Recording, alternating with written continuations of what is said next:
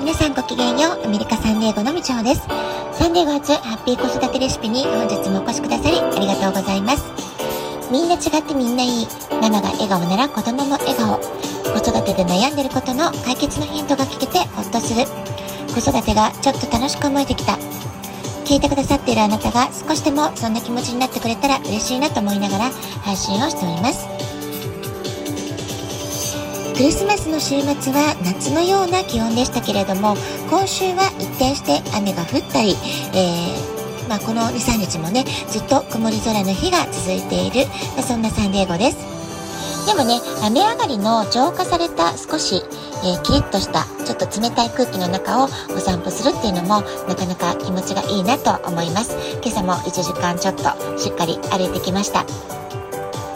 まあ、今週前半ね、雨が多かった日は、あえて、えー、まあ、家の中にいますので、大掃除をしたり、クリスマスツリーを片付けたり、えー、これまで、えー、先送りしていた、ちょっと面倒な事務作業をまとめて、え片付けてしまったりとかね、まあ、そういうこう、お掃除とか片付けの時間を過ごしていました。えクリスマスモードを一旦終わらせて、えまあ、私はね、やはり日本人なので、年末はお正月の準備切り替えモード、まあ、そんな感じでね、過ごしたいなと思って、今週を過ごしております。え気持ちを切り替えたい時心を一旦無にする。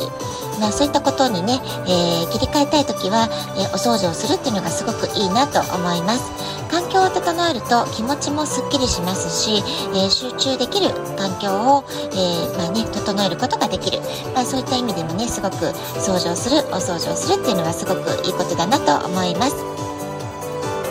そして昨日は、えー、曇り空ながらね、えー、そんなにね寒くもなかったんですよね。とても穏やかな、えー、暖かい天候の中、え昨日は、え日本から遊びに来られているお友達親子を迎えて日本語補習校時代の子供たちとママとでランチとお茶の時間をもうゆったりと楽しむことができました。でランチタイムはね子供たちも一緒だったんですけれどももうね子供たちって言ってもみんなね、えー、19歳20歳大人ですからねそれぞれ運転することができるわけです。ですので、まあ、ランチの後はママたちは近くでお茶するんでしょって形で、えー、子供たちだけで、えー、若者が集うスイーツのお店に行ったりとか、えはたまた、え思いつきでねビーチへ行こうっていう流れになったりそれからまた帰りがけにねメキシカンの美味しいお店を見つけて、えおやつとして食べに行ったりとかですね、まあ、短い時間ではあったようですけれども、えー、思いっきりね、楽しんできた、えー、久しぶりの再会を楽しむことができたみたいで、まあ、本当にね、微笑ましいなと思って見ていました。で私たち母親の方はね子どもたちの成長ぶりであるとか近況のアップデートで、まあ、話すことがねいくらでもあるって感じで、えー、本当にね、えー、久しぶりに懐かしい仲間と、えー、再会して、えまあね、お互いの近況を、えー、報告し合いながら、まあ、ひたすらおしゃべりを楽しむそんな時間を、えー、過ごしてきました。で私にとっては今年は同級生であったり同世代の友人を、えー、立て続けに、えー、亡くしてしまう訃報がね届く、まあ、そういう悲しい年でもありましたので、まあ、こんな風に昨日は、えー、サンディエゴでの子育ての苦楽を共にしてきた仲間と、まあ、たくさんのね思い出を、ま共有してきた仲間ですから、ま改めてこんな風に再会できるってことがとても楽しく幸せなことだなって思いました。え息子は同級生の女の子2人を自分の車であちこち案内した後みんなを送り届けてから、え夕方家に帰ってきました、え私にもね美味しいと評判のタコスのテイクアウトを買ってきてくれていたんですね。なので、まあ、一緒に食べましょうってことで、えー、温かいハーブティーを入れて、まあ、少し早めのディナーを息子と一緒に楽しむこともできました。ま、子供たちもね、えー、まあ、本当に、えー付き合いが長い関係の方は赤ちゃんの頃から、えー、彼らが本当にまだあのおむつをしてた頃からのお友達っていう方もいますし、まあ、それから小学校の頃から、えー、同じクラスだったねっていうお友達がいたりですとかね本当に本当にもう、え、20年来のお友達十数年来のお友達、まあ、そういう関係性ですからずっとお互いの子供たちの成長を見守ってきた仲間なわけですよね。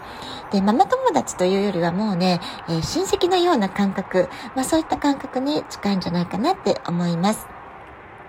今年はね、子供たちが、二十歳になる、まあ、そういう時期ってことで、成人式の話でかなりね、盛り上がったわけなんですけれども、あとはね、大学生活どんな感じっていうね、まあ、日本の大学に行ってる子もいれば、アメリカの大学で頑張ってる子もいるってことでね、まあ、いろいろ日米の大学生活の様子をいろいろ聞かせてもらったりですとかね、まあ、そういう話で、盛り上がったわけなんですけれども、これから先はね、きっとね、大学を卒業したとか、就職したとか、結婚するとか、えー、孫が生まれるとかね、まあ、きっと子どもたちの成長はまだまだ私たち見守るフェーズが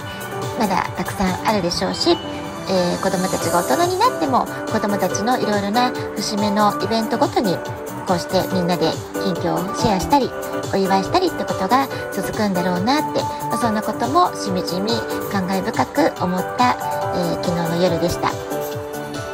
え今年もね今日と明日あっという間に残すところ、えー、2日となりましたもう2022年も終わりってことになりますけれども、えー、今年のね年末年始サンディエゴは大晦日元日今のところ雨がなんかね降りそうな天気予報にはなってるんですよね。えー、まあ、アメリカは大晦日が終わってしまうと、まあ、元日はね皆さんお休みされる方多いと思うんですけれども割合すぐね仕事モードに切り替えるかと思います。私自身もそろそろ、まあ、お休みモードというよりは、えー、来週の予定、えー、ビジネスミーティングのスケジュールを、えー、しっかり考えるとかですねお客様への提案資料を、えそろそろちょっと作らなきゃなって感じで、えちょっとねもう気持ちは、え来週からの、え仕事始めに気持ちが飛びつつなんですけれどもあとね数日の休暇モード年末年始の休暇モードもゆったり楽しみながら過ごしたいなと思っています。えー、来年の干支は水のとうということでうさぎ年ですよね、えー、これまでの努力が花開き実り始める、まあ、そういったねとても縁起の良い意味合いを持つ干支となっているようです。